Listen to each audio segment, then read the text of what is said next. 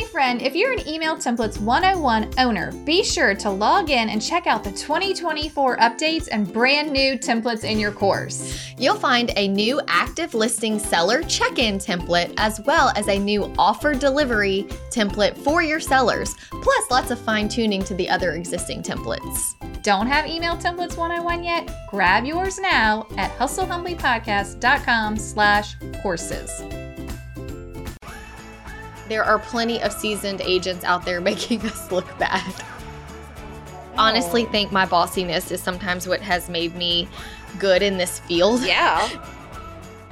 And I understand that every day that my seller comes home, they see my picture in their yard. Right. And they're like, it's her fault. Smiling face right there in the yard. It's not selling. I feel like realtors post a lot about how much they drink and socialize. Right? I don't know. What's a generic name? I don't know. Joe Smith. Hi, y'all. Welcome to Hustle Humbly. It's Alyssa and Katie, and we are two top-producing realtors in the Baton Rouge market. We work for two different companies where we should be competitors, but we have chosen community over competition. The goal of our podcast is to encourage you to find your own way in business. So stop comparing yourself and start embracing your strengths. Okay, hi, Alyssa. Hey, Katie. It's episode 206. Okay. We're just a little bit rusty today. We're going to try to knock the dust off. We took a week off of recording.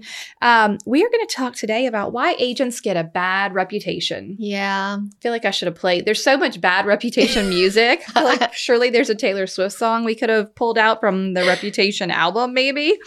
But why? Why does it happen? We're going to talk about it. So many reasons. Do you want me to start off with the message we received? Yeah, I think it was very helpful. Okay. I did not write down the previous professionalism episode, but it was called the 3 Ps of professionalism. Mm-hmm. And it is so good that it is actually taught at the real estate school in Nebraska. Yeah. They share it. Van? Oh, I don't remember. Van Ed? Something. Yeah. We're going to have to look into that. But there is a real estate school that teaches that episode. So point being, we've talked about this before, but the actual mission of the podcast is bringing professionalism back to the realtor brand. Yes. So it's worth talking about repeatedly. It is. But here's the message that triggered us this time. This was actually a local person to us that we didn't know, but they did mention they were local. Your podcast is the highlight of my Monday commute. Show idea. Why do agents get bad reps? I am a small-time investor, so I deal with a lot of agents. Typically, if I'm interested in seeing a property, I'll reach out to the seller's agent to get in, and if I like them, I'll use them as a dual agent. I'm not going to even talk about my thoughts on this because... Look, everyone's entitled to do it however they want to. But obviously, this fella hasn't come across an agent so good that he wanted to keep them around. Right. Okay? And nobody followed up enough to say. Right. He's obviously bought more than one home. Yeah. Or put them up on a search to say, hey, let me send you some other things. Happy to work with you again. Nobody. No. Okay. We'll wait for the rest of it. No lie. 80% of the time, they are awful.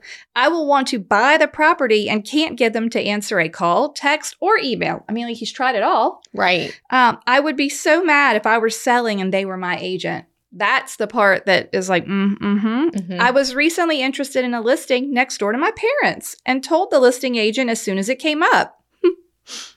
She gleefully told me the next day when I reached out again because she didn't follow up with him that it sold in 4 hours. She was so happy about it. He was like, he wanted to put in an offer. Right. Right? He could have bought it. Right. So that's the end of our local friend. So Look, he's literally talking about agents in our market. And he's not an agent. No. He's just a listener of the podcast. Right. Interested in real estate. Yeah. Yeah. So we're going to help him out and we're going to try and help you all out so that this is not you. Right. Please. The most important thing is that our listeners are never the ones who get this type of review. Yeah. Never answer the call or the text or an email.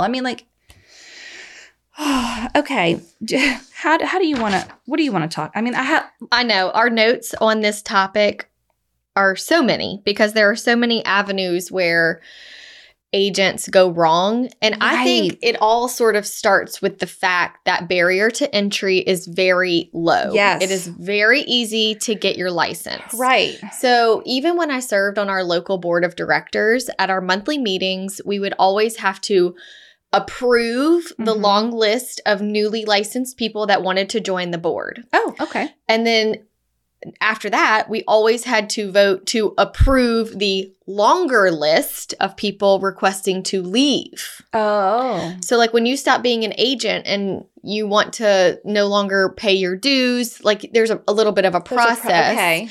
So it wasn't until I served on our board and actually saw the influx, the outflux that I went, gosh, I just wish there was a little bit more that you had to do to get your license. And then they would be a little stickier. Yes. Like we don't want all that turn is what makes it hard for the ones that stay to be viewed as professionals. Yes. And so a lot of times what we saw too is that this influx of agents would quickly get their license, quickly do one or two deals with someone, right? Mess up the deal, make a big mess, hurt the reputation of a realtor, and then quickly realize it wasn't worth the money, the time, and the hassle, and then they go back to their other job. Right. So they come in most of the time. They leave us to pick up the pieces. Make a mess, leave us to pick up the pieces. Yeah.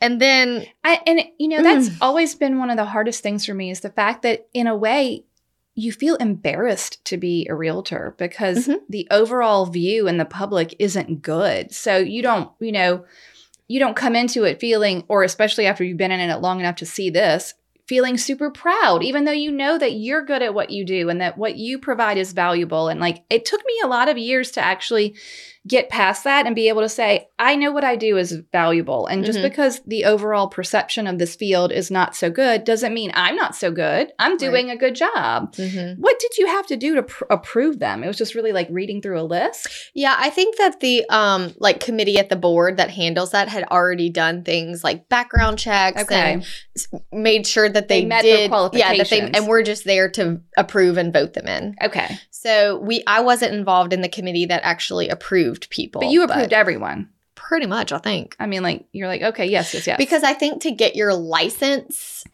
you have to meet certain qualifications. Right. So if you've passed the exam. Legally. Yes. Mm-hmm. If you have passed the exam, you're pretty much in. Okay.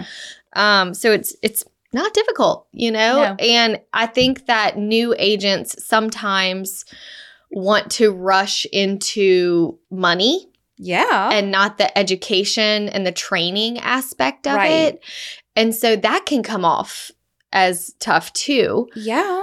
It's just it's not all new agents, no, okay? And there are plenty of seasoned agents out there making us look bad. Right. That it's shocking that they would and probably don't have repeat business, but just keep bringing in leads however they got those and just keep up with the bad behavior because they don't see the value in doing a good job in order to have repeat referral business. Right. That's why we preach that. Mm-hmm. Like if you do a good job, this career should get easier and easier the more transactions you do because you'll have repeat referral business. Mm-hmm. When I Googled why do agents get a bad reputation, this is what the Google machine told me. Oh, gosh. It said most agents don't have enough experience and never gain enough experience to develop into a true professional.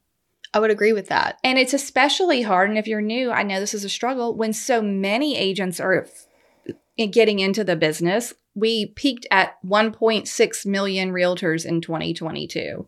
The number is going down now in 2023, but that's still, I think what I read was, maybe 20 years ago, early 2000s, there were 900,000 agents. Yeah, so that's a big jump. It's a big, like there have almost doubled. A lot of agents have been added into the system over time. And so the only way that you can get experience is to actually do transactions. Mm-hmm. And if there are more agents and it's spread out by more people, it does get a little bit tricky. Mm-hmm. But the agents that are producing are still producing. Yeah. So I think you can get experience. I can remember when people are talking about, is there going to be a recession, 2023 coming up and all this stuff. And I went to a few of the agents that have been in the business since like the 70s and 80s that are still working. Right. that I highly respect. And I'm like, tell me, you have been through it all. Right. Like, is there anything I need to know? And she said, you will be fine. Right. If you sell each year houses and you have experience, you are going to be fine. You are not the one that will, in fact, you may flourish. Right. Because people are scared. Yeah. And when the public is scared, they want someone that they can trust, that has experience, that they see as a hard worker. Right. So it's kind of a weeding out time, even recession or not. If people are nervous, they're going to start reaching out to those that are consistently there. I think that social media can give newer agents a false sense of security. Yeah. I hear a lot from new agents, well, I've posted on my social media that I'm a new agent and that I'm here to sell and like, you know, I'm just not growing my business. And I said, I know that you think everybody sees that. But hardly anyone sees it. And even if they see it, they don't really care. They want to see that you're touring a house, that you're holding an open house, and not that you're doing it once. They want to start seeing a trend here that you're working. Well, and so just you have to work. You have to go put yourself out there in situations to gain the reputation. So, but what I have found, I heard someone say this, is that you have a friend that has a job, a regular corporate job. They announce on social media, I'm a realtor, blah, blah, blah. And then 3 months later, they're back at their corporate job. Yeah. So you really have to sort of prove yourself as are you going to be here long term? It's a fine line because you do want to let your people know what you're doing or else how will you become successful? So we're not saying don't tell people and then see what happens, but maybe do the work. Like, you've got to do the work. I also wanted to say, I didn't fully agree with the you can't be professional if you don't have experience line of thinking. There's a lot of things that we teach on the podcast that if you just do the parts of the process the best that you can in a professional manner by what we've told you from our experience, you will be fine. But you don't have to do 10 transactions in order to be a professional. You can do transaction number 1 very professionally, as referenced by how many messages we get about the email templates. And the lender will say, you're a new agent. I can't believe this. This is the most professional email I've ever received. Or the other agent doing the transaction with them, the co-op, is like, I would have had no idea you were brand new. Right. So there is a way to cut through all the trial and error and you not having the experience, but you have to take the advice you're being given from your mentor or your broker or this podcast and actually apply it to when you finally do have that transaction. Yeah, absolutely. So important. Whenever I was newer and I was helping my good friend buy his first home and I did not have a lot of experience. And I think I've even shared the story on one of the previous episodes, but his dad was not super happy about him working with me because they had like an older family realtor that had been in the business for years and years. And but he was like, no, Dad, like I want to use my friend. Yeah. Well, sure enough, Dad was there, all the showings, you know, giving me side messages. Right. He was a super smart person, very engineer brained, would say things like, did you know you can go on this website and find this information? And I just had to be like, I didn't know that. Thank you so much for sharing. That's very helpful. And so after the closing, I wrote him a letter, the dad, thanking him for all of his help, all of his wisdom, and expertise, you know, throughout the transaction, and that I was so happy that his son found a good home. Y'all, when I tell you that dad called me 2 months later and I sold him a camp. 2 years later after that, we sold the camp and he bought a bigger camp. He has referred so much business to me. And if I had to think of one person that's my biggest referrer, it would be him. This dad that I thought would never approve of me. Right. But you were humbled in that you were like, you know what? Instead of me trying to pretend like I know it all, I'll just be like, wow, thank you so much. I've learned so much from you, sir. Yes, yes. And I did. Not just actual knowledge, but just how to handle, you know, difficult situations or being pressed for answers when you don't have them. You know, I really did learn a lot through that very uncomfortable transaction. And now now he'll call me and say, right, hey, what do I do about this flood insurance? Like he's seeking advice from me. Yeah. And I'm like, wow, this is great. We've come a long way. We have come a long way in 10 years. No doubt. Okay. Should we go through a list? What kind of list? Of the things that we're doing that causes agents to get a bad reputation? Sure. The unprofessional behaviors. Are you just going to run through them? Or? Well, okay, first of all, Forbes, this is sad, and I didn't want to tell you, but I'm going to tell you. The Forbes magazine says that under the least respected professionals, realtors are ranked number 23rd. Mm. There's a few above you, but I mean, think about all the professions in the world. Yeah, we're in the top 25. There's lots of them that aren't on this list at all. Okay, and then I found a nice little quickie, 3 reasons why agents get a bad reputation. Okay. Number 1 was descriptions. So saying that a house is immaculate when it's actually dirty. Saying that a house is updated when it's actually 50 years old. Like using descriptions for things that are not the truth when the buyer gets there, or altering photos, or you know, doing these things that would almost be considered false advertising. Yes. They're going to see it eventually. Like, we're not trying to trick people into buying houses, but that kind of is the vibe that the public gets when they're like, I don't know if I can believe the photos. I don't know if I can believe the description. I keep reading this and then I show up and that's not even true. I've been to houses that said there were 4 bedrooms and there were 3. Yeah. I've been to houses that said all kinds of things. And I'm like, well, right here in black and white, I can't even trust you. And then it's not. Mm-hmm. So I thought that was interesting that descriptions fell under that list. So on a mom note, it was so funny because like Haven used to love blueberries. Okay. And then one day she's like, I don't like blueberries anymore. And I'm like, okay, like how come? And, you know, we go back and forth. She's like, you know, I can't trust them. I'm like, what? You're like, they're blueberries. They're blueberries. And she's like, yeah, they look good, but you don't know until you put them in your mouth. Are they sweet or are they sour? Sometimes they're delicious and sometimes they're not. And now I don't trust them anymore and I'm not even going to eat the sweet ones. She's like, I'm done. And I'm like, that's kind of how realtors are. It's fair. Sometimes, you know, the listing is accurate and sometimes it's not. So and instead of giving the good ones a chance, she just... She's like, I don't want any. None. Not taking any anymore. You can't trick me if I'm not even in the game. I don't trust you, you blueberry. Oh, my God.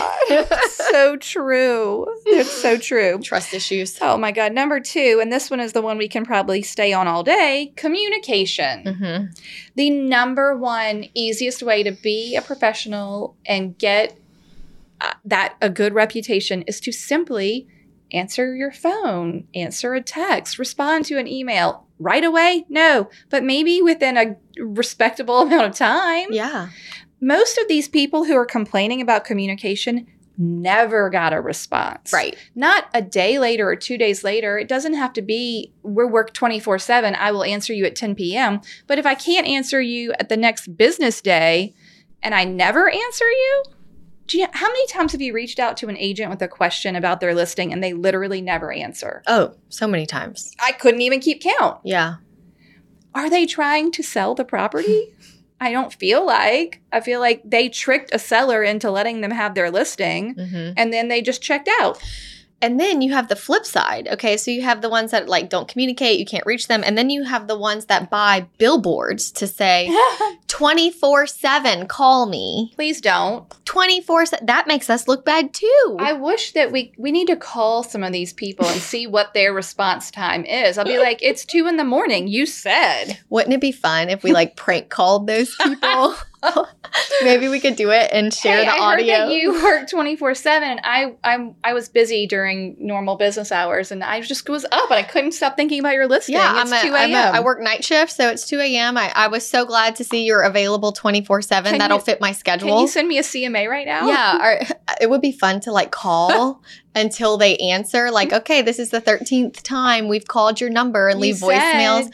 Hey, is this the 24/7 realtor? That's what you said, and I know it's 3 a.m., but I saw you. I'm a night owl. Yeah, I saw you were open. So I just wanted to call and leave you a bunch of messages until you answered.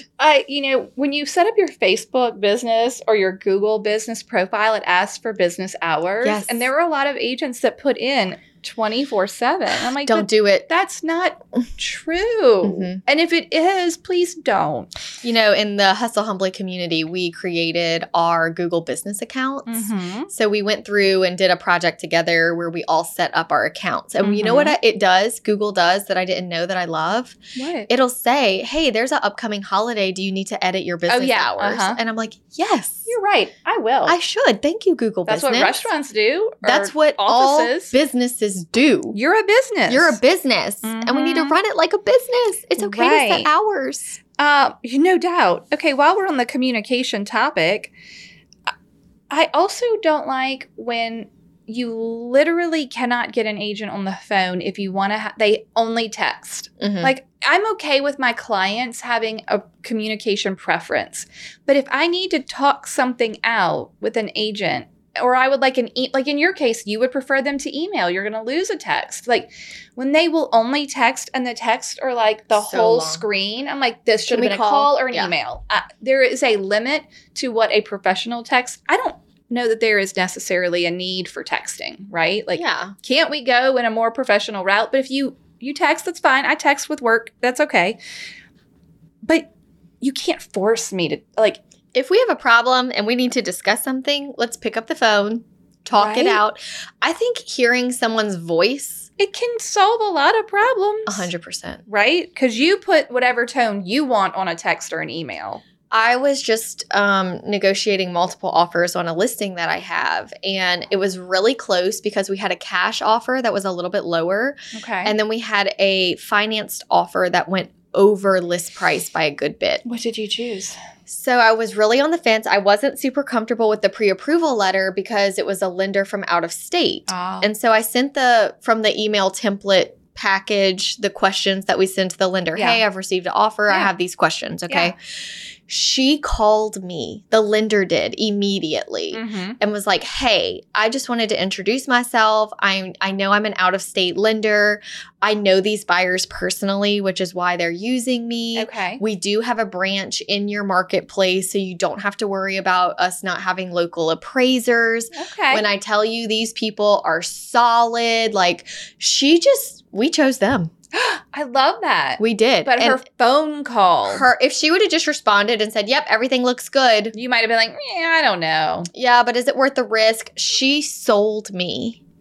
And I told her that. Like after I sent her the accepted contract, I said, I just want to let you know and your realtor, the buyer's realtor, I want to let both of y'all know that this lender's phone call saved the deal. Like that's why we chose you. She answered all my questions. And she's been great. That's perfect. I'm so happy. Examples of this abound. Yeah. Where a phone call made a difference. On the communication aspect of it, I had several notes that so many realtors they don't want to mess up the deal or lose a client by being too pushy. Yeah. And on a communication issue there is that they are not explaining how fees work. Mm-hmm. They're not guiding their buyers through the pre-approval process and explaining to them closing costs and what's really needed. They don't – and like how many – you should never get to the closing table and a seller be surprised that they're paying you. No. It happens. It happens. Yes. I don't understand. I know. Mm-hmm. A lot of these topics make my head feel like it's going to explode. I know. So it's really hard for me to like get through it. I'm like, look, people make mistakes. I get it. But like you cannot take a listing without a net sheet. Right. If you can't tell a seller that they have closing costs that they have to pay to cancel their mortgage and get the title work done and all that are associated to them, if you can't tell them what your commission is, you have no business taking that listing. Mm-hmm. They should know what their approximate net is the moment you take the listing. Yes. And then you can redo it when they get an offer based on the offer. I have gotten to where, so I think we have that net sheet in the one of the templates. It is. But I have gotten to where I go back to that template and copy and paste it and include it every time I'm delivering an offer. Yeah. Like I just use it all the time because I want to have documentation we have been over this. Right. And I leave nothing to chance on a net because a lot of times people get hung up on the little details like, well, this is less than our list price. And I'm like, yeah, but when we talked about your net, we allowed for $5,000 to negotiate. Mm-hmm. They're only asking for $3,000. You're making more money than when we took the listing. And they're like, oh. Right. Okay, great. Yeah. But you have to have the previous one to be able to be like, look, this is what we talked about before, and here's what we're getting. We talk a lot about this in episode 113, Be the Boss. Oh, yeah. So we usually let the clients tell us what to do. Right. I don't operate that way. I honestly think my bossiness is sometimes what has made me good in this field. Yeah. Is that I want to take control of the situation, guide you through the process, explain everything to you, let you know that I'm going to handle everything because that's in my nature. But so many times as realtors, the buyers will send us 10 houses and we say, okay, I guess we better go see all of these. Nope. Instead of saying, hey, I checked the property disclosures on all 10. Here are my notes on all 10 properties you have sent me. Based off of this, I think we should see these 3 or 4. Yeah. That will save them time. It will save you time. And it just adds to your credibility. But so many times we are nervous to give them any negative feedback. Because we don't want to, because we're so hungry for the business. It's hand in hand. If you're not going to be honest and give them the real truth, then they're going to, later on, they're going to find out and they're going to have a bad feeling about you. Okay. So speaking of that, I was reading an article this morning. Okay. It was like on one of the news sites that I follow. Okay. That right now in 2023, buyer's remorse is on the rise. Right. So they were kind of saying that they rushed to buy these houses, probably overpaid a little bit the last few years. Yeah. Feel like they're stuck now because interest rates are so low and now everything else is so expensive. And a lot of times they are blaming their realtor. Yeah. They feel like the realtor did not take the time to explain the process. Yeah. Explain what the due diligence period is about. Yeah. I think that the due diligence episode that we did somewhat recently would be really good for you to go back and listen to, because that is our time to make sure the buyer is comfortable with their decision. Yeah. And when people have buyer's remorse, they don't want to look within and blame themselves. They want to point the fingers. You. Yes, they want to point the fingers. And the realtor is the first in line. The same thing happens with a seller. I mean, as we have kind of entered this market shift, I have a few listings that are sitting right now that are not, selling in 24 hours like they were the last 2 years. Right. And I understand that every day that my seller comes home, they see my picture in their yard and they're like, it's her fault. Smiling it's face not right there selling. In the yard. It's not selling.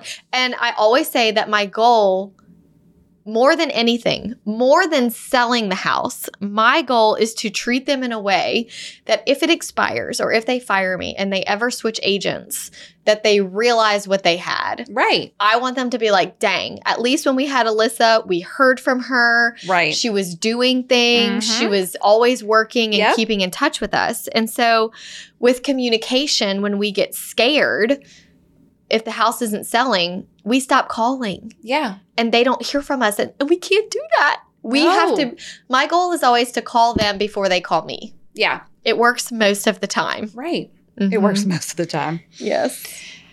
Okay. The last one from our list of 3 on this article I found was buying a listing. And it goes hand in hand with what you just said. If you don't tell the seller what the actual value of their home is and you let them set the price and you just say, yes, because you want the listing, this is it. You're headed down a road that is going to be a disaster. It's not going to sell. It's definitely not going to sell for that price. You're either going to fire you. You're just going to expire. Something's going to happen to where at the end of it, they're like, you were terrible. You didn't sell my house. But in the beginning, if you would have said, that's about 10,000 high or 20,000 high, or you're 100,000 off of where you need to be, and they priced it correctly, it probably would have sold. Yeah. And you have to shoulder that burden. You cannot sell an overpriced listing. No.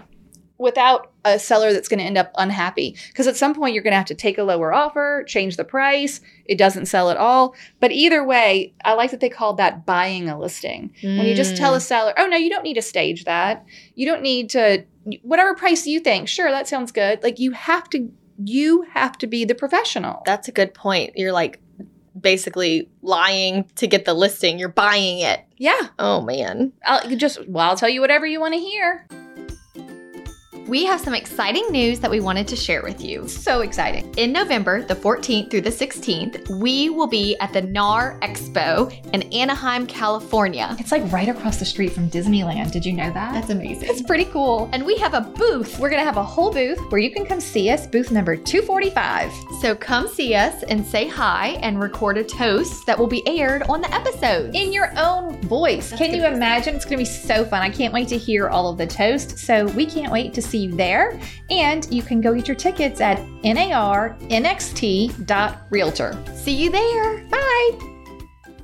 I'm the second listing agent on a house right now, and they had started off way too high. And they were kind of stuck on that number. And I said, listen, I understand that you had it there, but it should have never been there in the first place. I would have never taken the listing at that number. So I'm kind of having to work backwards with helping. You're having to undo the damage done. I am. How much difference is it when you listed it? It was about we listed it 40,000 under. 40,000. And that's a tough pill to swallow as a seller. And it's not selling right now. Even at the... No. So we're about to have some more conversations. I have a few other things I'm doing to work on that, but it's just hard because they have anger and frustration from agent number one.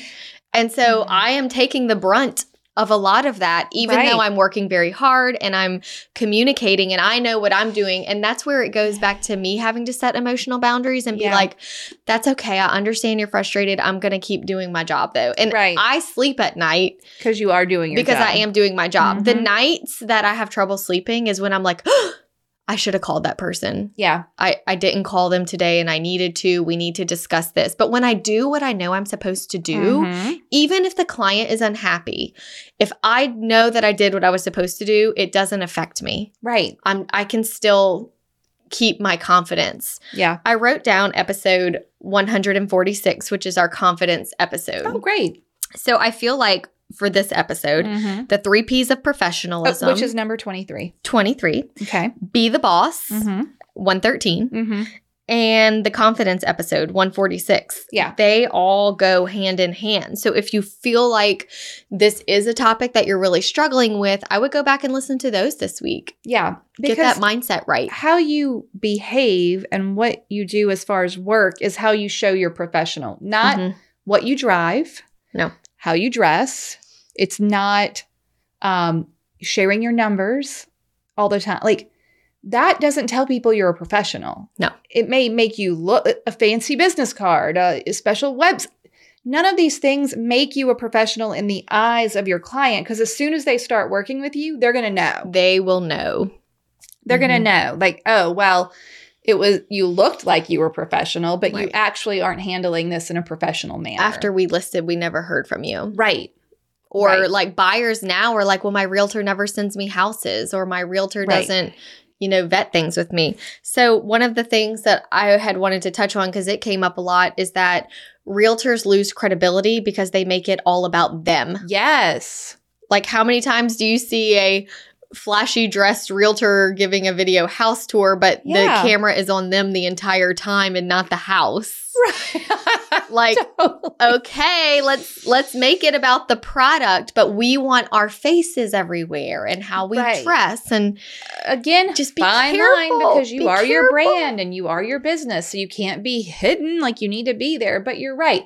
What is the motivation? How did that help your client, or how was that helping your future clients? Like, what is the service you're providing by being the only one in the video and you didn't actually see the house? Or like, is it self-serving, or is it actually a value add to your possible client or your audience? I mean, it is hard, because it's a fine line. You want to be there and you want to provide value, but it's not all about you. No. It's about them. And what are you doing to help them? Yeah, I think the problem is that realtors get a bad reputation because the ones that are flashy are so flashy. Yes. You know what I mean? Like, there's so many of us that are hustling humbly. Yeah.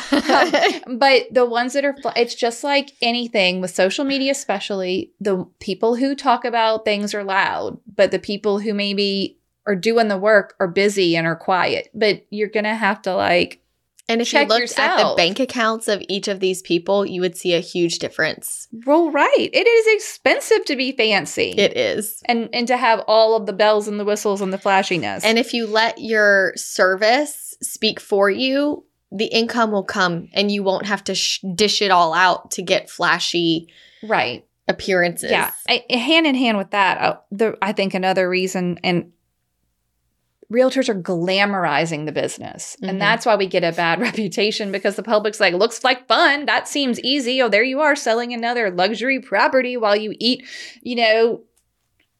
hors d'oeuvres and drink champagne on your broker tour. Well, that's another thing too. I feel like realtors post a lot about how much they drink and socialize. Right. And it's like, man, realtors, they're just always having a cocktail. Yeah, but the good ones are also sweeping up cockroaches. Yeah. But they don't post that. You know what I mean? Like, the good ones have to go into stinky houses. Mm-hmm. But it made me think of our friend Amy Cotney, who's been on the show, who posts a million trillion reels and TikToks. But she will tell you, today I'm sweeping. Yes. Like, today I'm sweaty because I had to paint this thing that my client didn't do. Like, I had to pull the trash cans in. I had to pull weeds. Yeah. I have rolled so many trash cans to so many places, mm-hmm. but no one, you have to share that part too. So that also the public's like, wow, like you really are, you're working, like you're doing some stuff. You're not just out having hors d'oeuvres and champagne. Right. You're rolling up a trash can. It's okay to have a mix of these things. But if you only focus on what looks good and glamorous, that's why we get a bad reputation. So I share this next story, not because I think if you drive a luxury car, anything is wrong with you. Okay. It's just a true story that you hear something and it kind of sticks in your head forever and you can't get it out. Okay. I had a listing probably 3 years ago. Okay. And the husband, he was always someone that kind of intimidated me because he was very dominant and, wanted to kind of tell me, but I was kind of pushing back. But we got along, but it was like a power struggle at times. And of course, we get the house under contract and it was not a great agent on the other side. Oh, no. And it just got messed up for no – I really feel like if it had been a better agent, those buyers would have worked the house. Okay. And when I had to call my seller to let him know that they were canceling – and I didn't really have a great reason for him. The first thing he said was, I knew the second that kid got out of his Mercedes in his suit that this was going to be a problem. So when he showed the house, oh no, because people have cameras. They can see what you drive, what you wear, how you talk. They can hear you. They can hear you. They can hear you on video surveillance. And I think that has been a big thing with hurting realtors is that they hear that when the buyers ask us questions sometimes you don't know the answer to the things you should know the answers to. Right. But he said, I just knew it. I just knew this is not going to be good. And I was right. And I thought, I wonder if he would have been driving a Toyota, if my seller would feel differently. Or if he would have presented himself differently. Who's to say? I know. But I'm not saying that's the right judgment. I'm just saying that. That was what the public saw. That's what the public saw. That's what my seller felt. And the realtor that showed up and looking the part did not get the job done. So because he was probably a little bit busier looking the part than learning the business. And it's okay to look the part. Yeah, but you also have to learn the business. You have to have the experience and humility to do the training as well. Right. Okay, while let's talk about this one again because it bears repeating. The oversharing of your numbers, and stop and take a moment and think. What are the other professions that constantly tell you how much money they make? Mm-hmm. Yeah. I honestly, I don't know that there are any that are this is how we value ourselves. But I feel like the public doesn't understand those numbers, especially if you start sharing volume numbers. I did $9 million in volume. Well, you didn't make $9 million. No, and I actually had – because our company shares our monthly stats for us on our company page. And I had this guy I used to work with at Raising Cane's when I was 16, who's like, wow, you're a millionaire now. And I was like, no, dude, that's not how this works, But it's a way to make you look fancy and important that isn't, the public doesn't get it. And they also don't want to see it. And in the worst case scenario, it turns them off and they don't want to work with you. I see flip sides to both of this. Well, sure. I feel like at times sharing your numbers or how many houses you sold shows how much you are working. I love when people share and they say they've helped this many families or people or clients. There's never a reason why you need to say what the number was. Like, you could say the number of transactions. Sure. There's never... You cannot convince me there's a way that you have to share your volume number in order for you to be valuable. No, I don't believe it. I don't think that that's what makes you valuable. But what's the point of sharing it? It does show your success. Enneagram 3 here. Right, proud of my accomplishments. But okay, tell me for the public's perspective, what is for them to gain from that? Whenever our company shares our numbers, I get a plethora of texts or messages, or when I share my year-end review. Sure, I love your year-end review. But it has my volume on there. But it doesn't need it. But I like it there. Like it there. You can put it there, but I am telling you, as the public looks at it, and as an agent who's never been at the top of their office, and I don't like it. It doesn't make me feel good as an agent looking at other agents. I will say that at the year-end review, I do get some messages from agents that are like, dang, I wish I could do it. How did you do it? Right. I wish I could do what you do. And I think it opens up for really good conversation. Well, that's good. I think that it has allowed me to really ask them some questions, sure, give some guidance and encouragement. Right. But here's why I think I'm okay with sharing mine is because I know that they're true. I know that they're not deceiving. I know that I, Alyssa Jenkins, sold that many houses. You should be proud of what you've done. I do have problems when numbers are shared, but maybe not explained, and there does need to be a little asterisk. Right. So, for example, as a solo agent, when I share my numbers, there is no asterisk that says, Alyssa Jenkins is a team of 5, and so this production, blah, blah, blah. Like, when I share what I did for the year as an Enneagram 3 and as my personality, I am driven by my numbers. I am driven. We're all driven by different things. Sure. Okay. So for me personally, I like to look at my year-end review and be like, wow, look at this trend. And I like to track my numbers. I'm numbers driven. Right. Okay.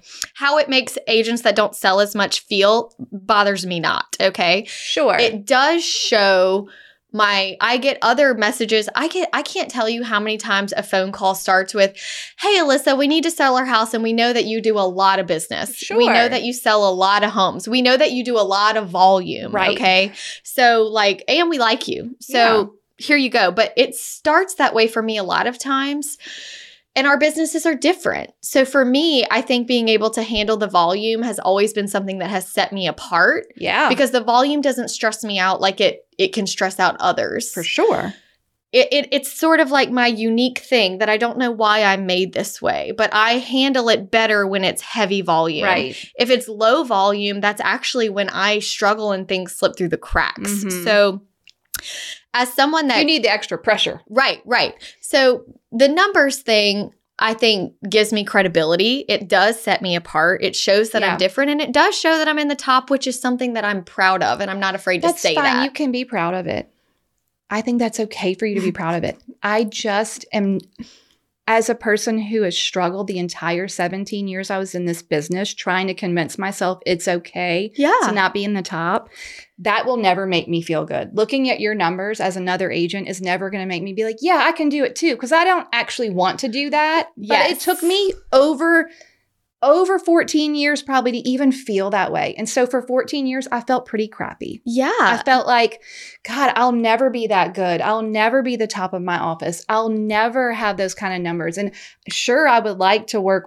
Like, it is definitely something that I think you'll never know the flip, because you'll only get the messages from the people who either you have a good conversation with or who are proud, or you'll get the clients who say, I saw this. You can't possibly know how many people saw it and said, that made me feel sad today. I would encourage, and that's why I think this podcast is so good. Yeah. Because If my post of my success makes you feel sad, I don't think I'm the one that has a problem. Sure, I think maybe that it's the person. Yeah, and you're not responsible for how other people feel about what you post. But I care about them. But as a business owner, you could check your numbers and be driven by your numbers without sharing them to the public. Sure. I mean, it's possible. Forbes ranks companies. Yes. Like, companies are ranked. I think in real estate, it's a little bit different because of the numbers, but I encourage you. Because you're a person, you are a business and you're a person. So it's harder because it's not like Coca-Cola. Right. It's less company vibe. It's more of I'm a person and I'm my business, right? Which makes me more proud. You should be. So I think that if you are an agent that has struggled, and that's why I have loved that you have shared your struggles over the years, because you have come to a place, and I think the podcast has helped so many come to a place where you don't have to you can look at other people's numbers and say, good for them.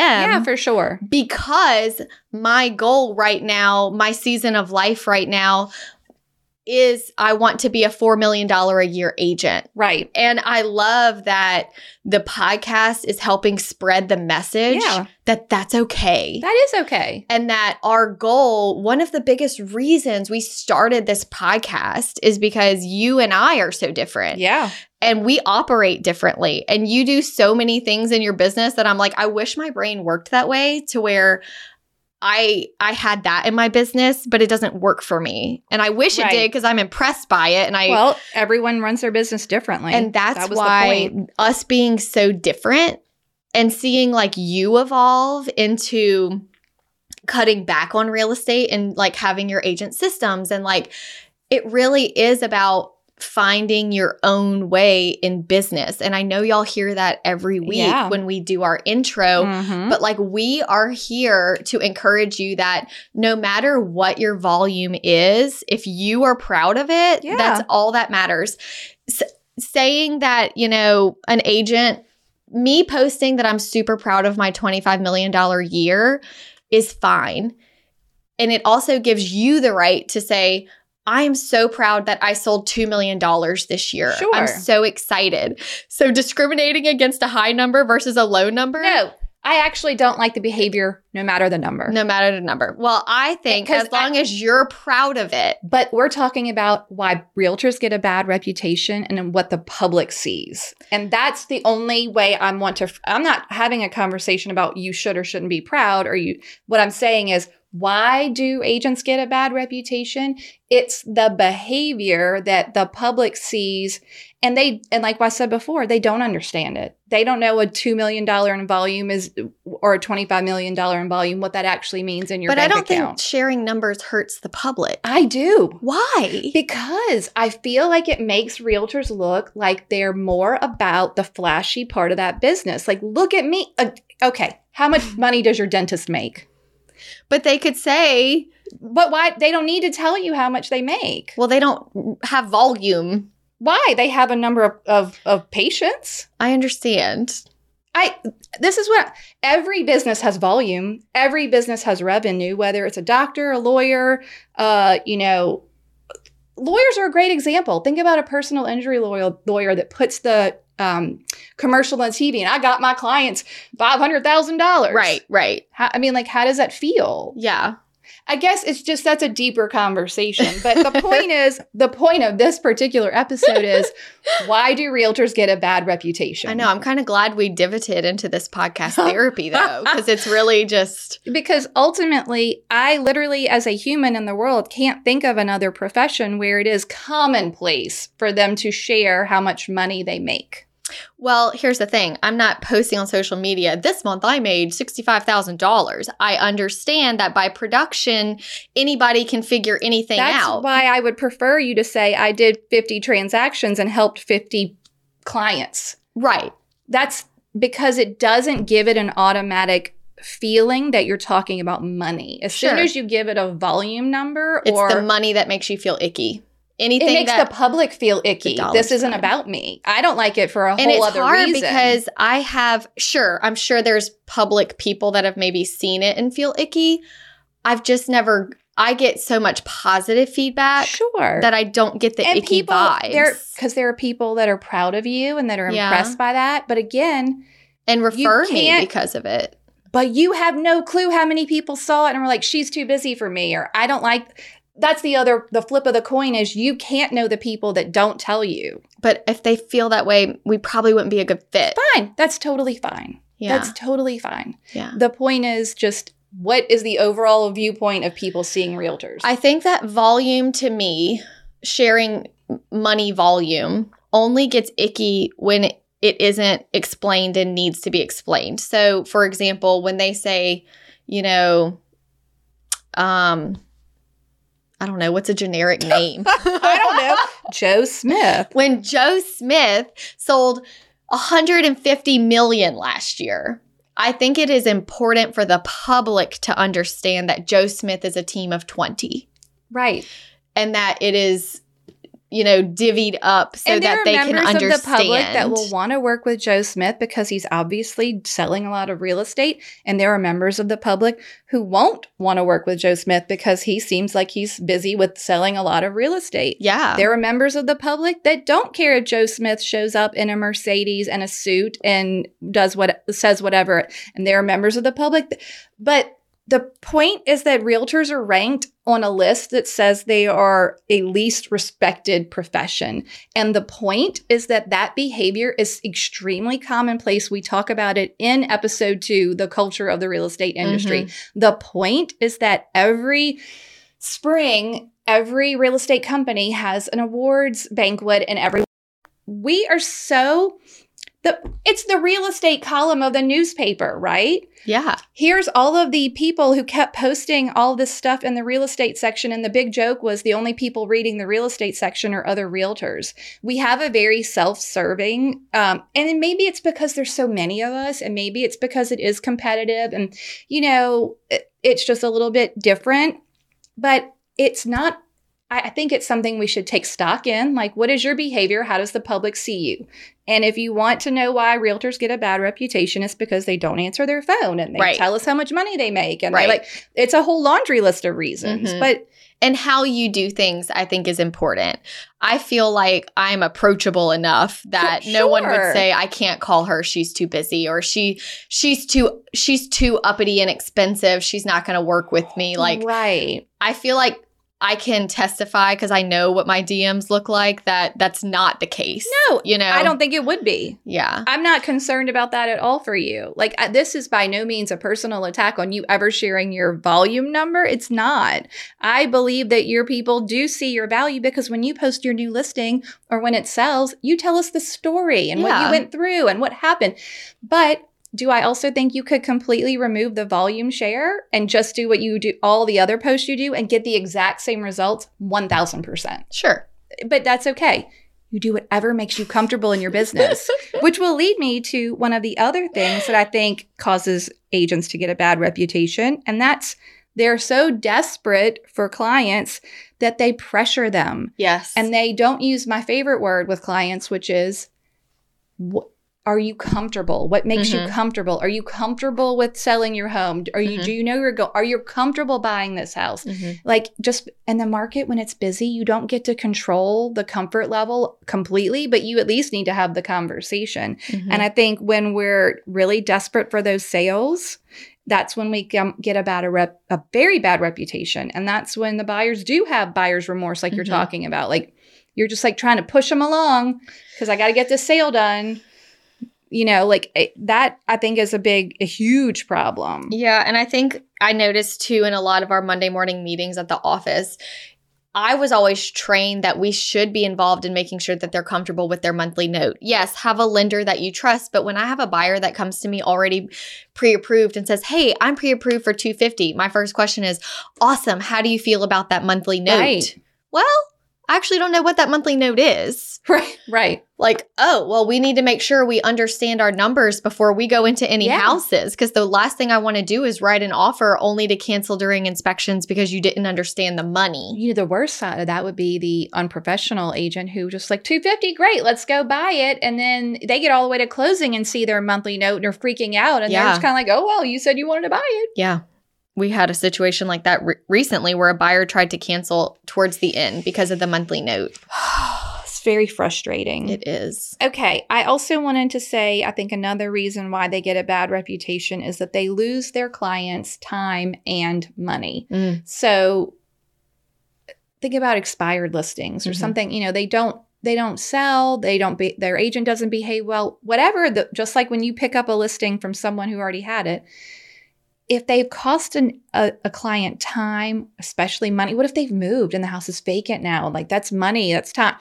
This is how we get and then you are basically digging out of a hole, right? Like you show up second and you're like, I swear I'm a professional. Yeah. I don't know how many times I've had to have this conversation. I promise you, I am sorry you had a bad experience with your last agent or your agent 5 years ago. Or more often than not, the public has had a bad experience with a realtor. Sure. They didn't answer the phone. They didn't do the job they were supposed to do. They didn't, whatever it was, something terrible happened during a transaction years ago. They bought a house they hated. Like there's so many reasons why they're like, and maybe they want to blame a realtor and maybe it really was their agent's fault for not really doing a good job. I've said many times in front of clients, like, look, not all agents are created equal.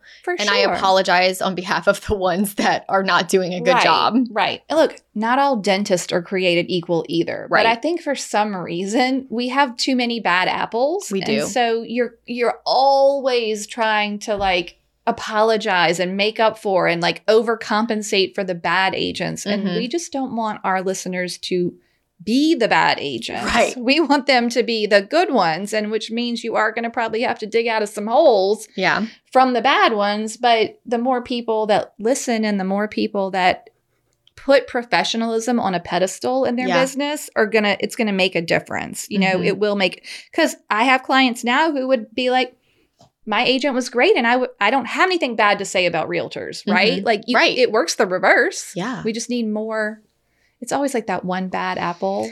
Yeah, ruins the whole batch. I mean, and they really do. What is that? Oh, gosh, I don't want to get it wrong. It said, your thoughts are like the laundry. I left that one black sock in the white load and it ruined the whole load. Oh, right. Exactly. The one bad thought can just ruin your whole thing. Because when realtors do something wrong, it's so wrong. Yeah. You lost someone a house. Like it's big dollars, right? Like it's a major mistake. It's like a legal bad, like something really bad could happen. Yeah. So I think that the problems are really big. Do you have any other things that realtors do to get a bad reputation? I just think that the list could go on and on and on. I did want to cover that with the email templates, using things like the buyer rules. Yeah.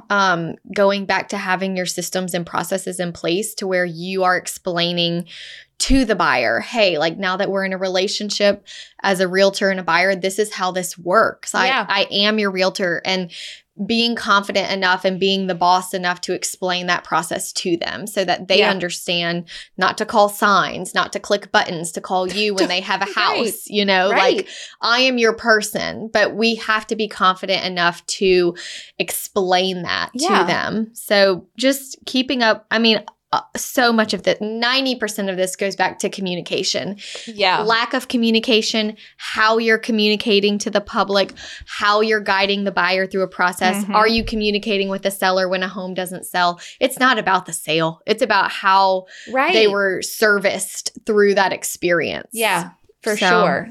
There are agents who look at commission numbers and don't show houses with different commissions. I know, like, which that is so blows my mind. So slimy. Like you shouldn't even look at it, whether it's $200 or $2,000. Like you have to serve your client, because if that's the house they want to see, that's the one you have to show. Yes. There's so many ways you can. My number one note was, this should be harder to talk about. Like it should be like, oh, I can't really think of a whole episode worth of things you do wrong. Right. But there's a lot of them. So many. There's so many. Hopefully through the work of the podcast, it will get lower and lower. Look, our listeners for sure are going to be ahead of the curve for professionalism. Well, just the fact that they listen shows they want to improve. Yeah, learn and get better. Learn and get better. Learn from other people's mistakes too. Yeah. Like you don't have to make them. Oh my. Are you ready for a toast? Let's do a toast. Are you going to be mad at me when we hang up? I feel like we're going to hang up the phone and you're like, you were rough on me today. I'm not mad at all. Okay. I feel like you were rough on me. That's what I'm saying. I feel like I wasn't trying to be rough on you. Just want you to know it's okay for you to share your volume if you're proud of it. I don't want to make you sad. I can't help that. It doesn't make me sad anymore. If that makes you feel better. And that's the journey we want to take people on. Right. It doesn't make me sad anymore. Confidence. I'm like, you do you. That's great. You grew. But I still, as a very proud professional and that loves this profession, I would love for no one to ever share that. Okay. It's very interesting. Because I would prefer them to share all the ways they were valuable to their clients and the number of people. Because people can have a high volume number and be really bad agents. For sure. So that is not an actual indicator for me that your clients were treated well, that you provided. You provide value to your clients. I have no doubt about that. You, Alyssa Jenkins, are doing a great job. But the fact that you have a high volume number does not in itself make you it's not the one professional, good, valuable agent who cares about, it just doesn't. Sure. So I would love for people to get more in the habit of being here are all of my good reviews. Yeah. That is a lovely way for you to be proud and share how you helped another person and get that social, street cred, social proof. That to me, I would love for that to be the most common thing. I love reading reviews that people wrote about you. Yeah. I love reading reviews that people wrote about any agent. Sure. Because it also gives you a window into their business. Mm-hmm. And you're like, oh man, you really took care of them. Yeah. Look how you made these people feel. Yeah. At the end of the day, it's such a people business. It is. Okay. Are you ready for a toast? I'm ready. This one is from Christina Crow to Tara Deese. All right. She says, I would love to toast my fellow teammate, Tara Deese. We are both on the Laura Miller Edwards team at Keller Williams in Marietta, Georgia. Marietta. Mm-hmm. Tara introduced me to your podcast 2 years ago when I was a new agent, and I have been hooked ever since.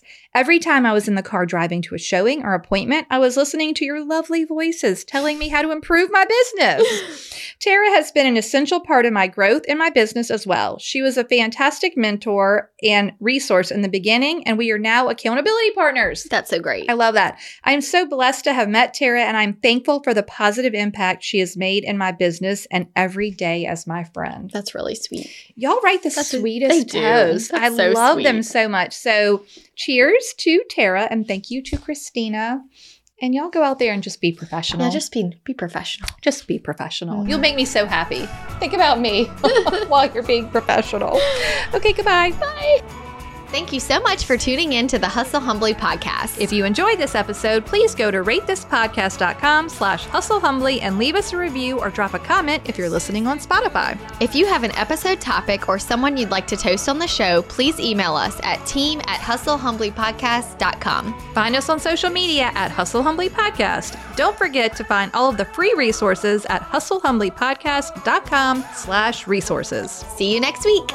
This is the good life.